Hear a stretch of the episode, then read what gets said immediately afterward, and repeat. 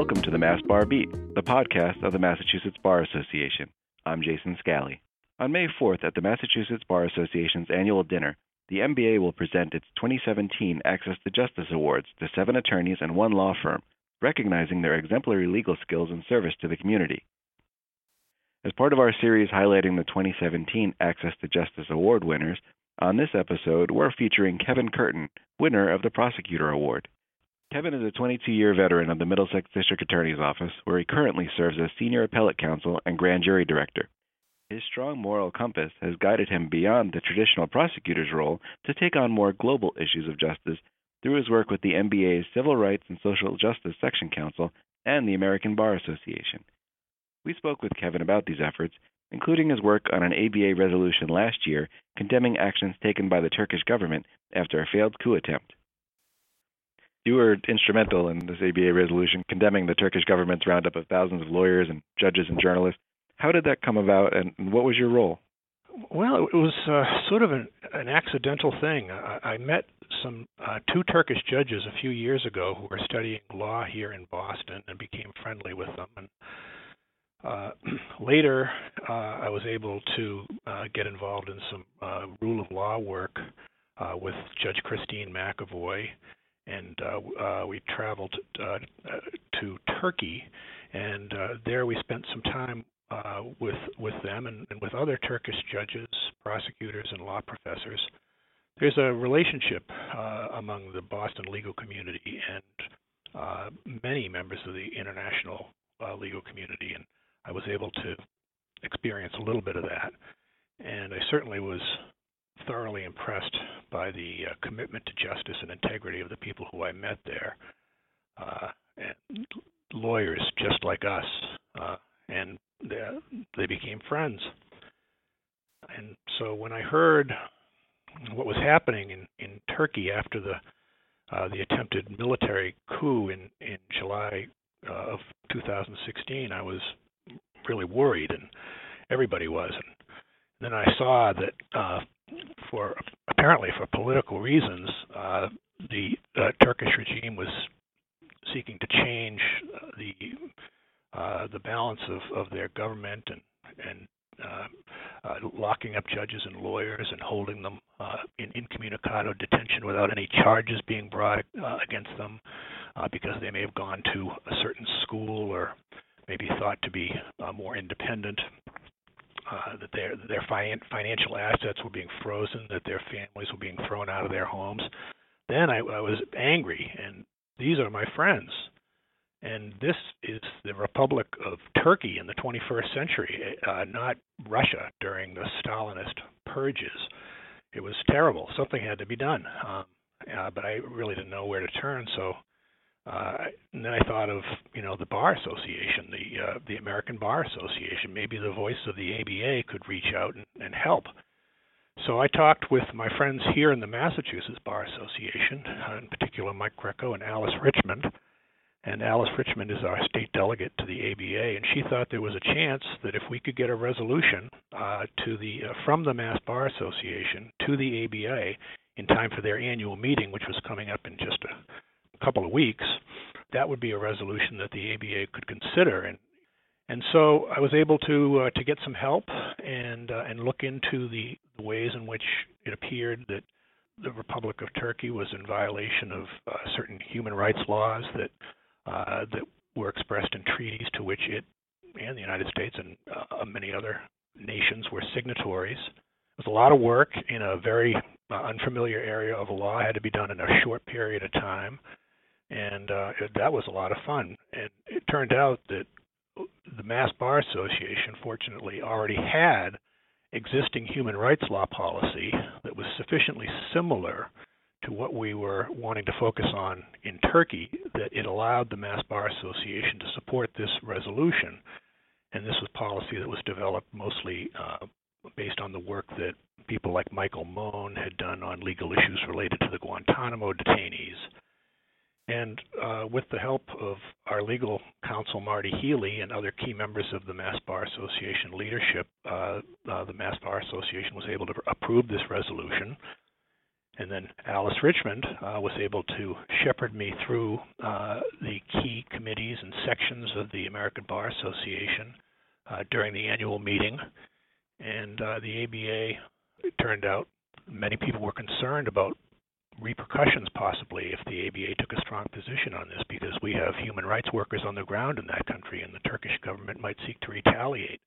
But it was in, in, incredible uh, that uh, the support and despite you know the political inconvenience of standing up against a powerful NATO ally who we want to who we need to help us in our war against ISIS in the end it was clear that what was at stake here was uh, were core human rights principles uh, central to the rule of law in any constitutional democracy, like the right to be free from torture, the right to counsel, the right to be informed of charges, uh, the reasons that you're being held, the right to due process, the right to habeas corpus, as well as the uh, you know the structural principle of an independent judiciary. These are big issues. And the Turkey resolution that was brought forward by the Mass Bar Association, although it was controversial at first, uh, was in the end adopted by the ABA House of Delegates uh, with hardly a dissenting voice, and it that wouldn't have happened without the leadership of the Mass Bar Association being willing to stick their necks out and take a chance.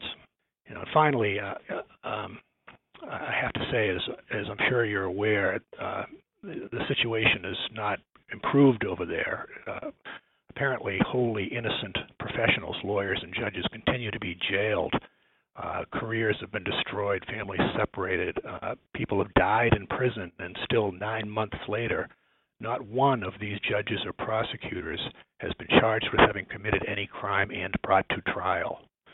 There's still a lot of work that needs to be done, and I hope that our government uh, is willing to uh, to value our fundamental human rights laws as strongly as our as American lawyers are willing to, and take the kind of risks that would be associated with standing up against this type of injustice.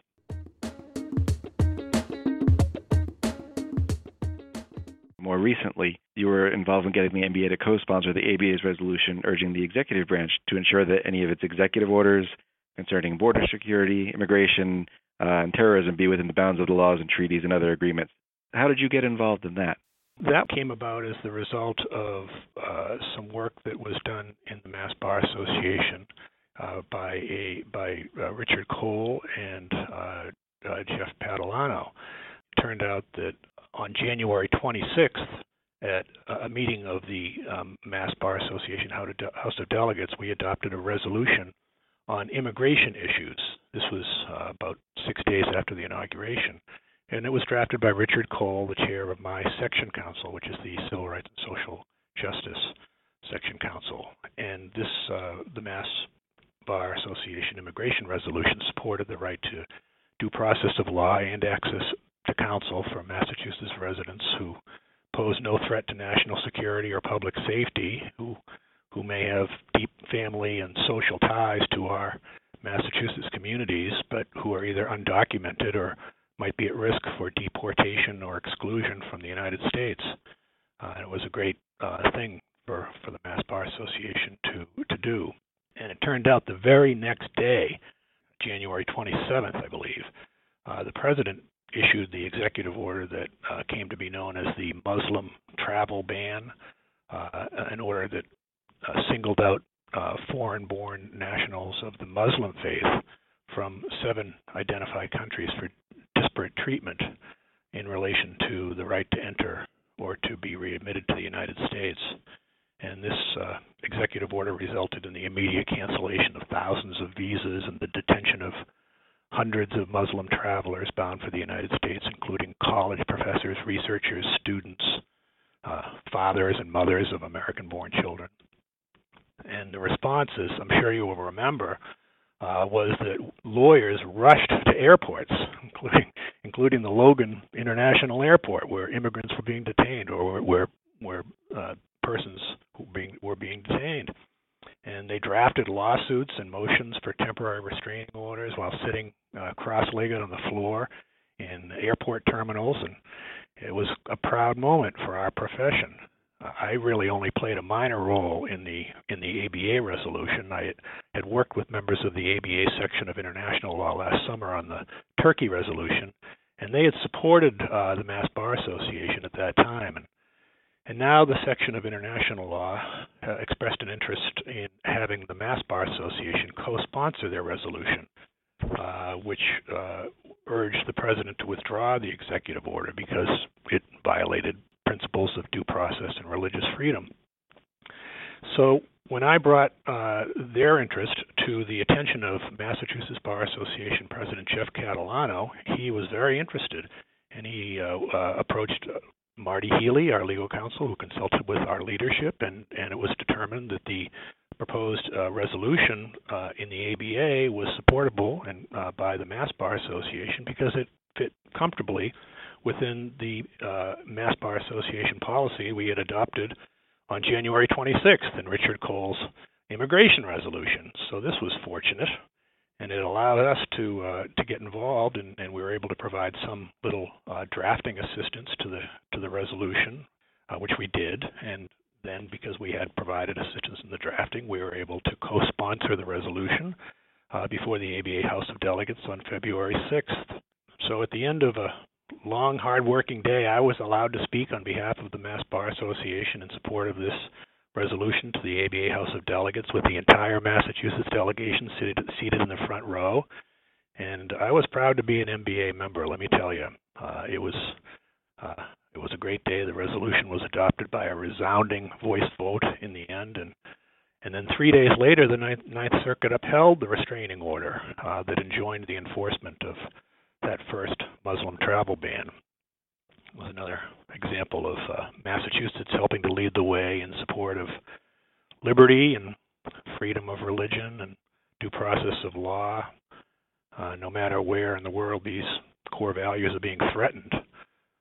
I was very proud to be part of that delegation that was not about to be bullied into silence.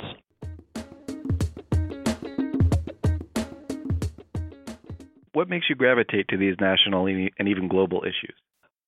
I gravitate to these issues, I guess, uh, because they're important. These are the things that we lawyers value. Um, fighting to support these principles uh, uh, is one of the reasons that we went to law school in the first place, and it's it's important to remember that this is our professional duty that we owe to each other and to those who come after us. Um, you know, I'm very fortunate uh, uh, to be able to work in the Middlesex District Attorney's Office, where my boss, DA Marian Ryan, supports us in doing uh, volunteer work like this in our spare time. She recognizes, as do uh, prosecutors, I think everywhere, uh, that this type of work is expected of us as professionals. But I think it goes a little bit beyond just being a professional. Reverend Martin Luther King said that uh, injustice anywhere is a threat to justice everywhere. And I guess I agree with that. You know, uh, I love to see lawyers who have a passion for justice and are willing to act on it. It just turns me on when I uh, when I see a lawyer fighting for a principle in court, even if it's unpopular. Uh, these are the people that I admire. These are the people um, that I got to know growing up. Uh, anytime a lawyer stands up for a worthwhile principle, we're all the better for it. And I candidly do have other personal reasons too. Um, I'm getting on in years myself. I see my daughter uh, looking up to me. Uh, both my parents have passed on, and and I miss my own father, uh, Jack Curtin, who was so proud to be a common lawyer and proud especially to be a lawyer from Boston, the cradle of liberty. And somehow it feels when I get involved in issues like this that he's still with me in spirit. Anyway, I can hear them cheering me on. I like that. Now, what attracted you to a career in, in public service, and I, I, guess specifically to uh, to being a prosecutor? Well, public interest law has always been a lifelong you know, interest of mine. I learned when I was younger uh, that the purpose of the law was to help people to to promote fairness and justice and try to make the world a little bit better. As a young lawyer, I, I looked for opportunities to to volunteer in in, in the area of public interest law. I was able to serve as a director of a regional legal services organization here in Massachusetts. And when I left private practice and came to the Middlesex DA's office, I I thought I was coming to learn how to try cases, but it turns out that what I learned was that uh, prosecutors are public interest lawyers too. And uh, I've been a Middlesex assistant attorney uh, ever since, and every day I feel like I have a chance to make some difference in the lives of people. Uh, it's a great privilege to be associated with an office like this. Uh, I'm very proud proud of our tradition of excellence in the law. Uh, as a prosecutor, I get to be part of something greater than myself. And every day when I wake up, I honestly believe that if I simply try to do the next right thing uh, that's right in front of me all day long, somehow everything's going to work out. And the ideal of justice will become just a little more real in the world.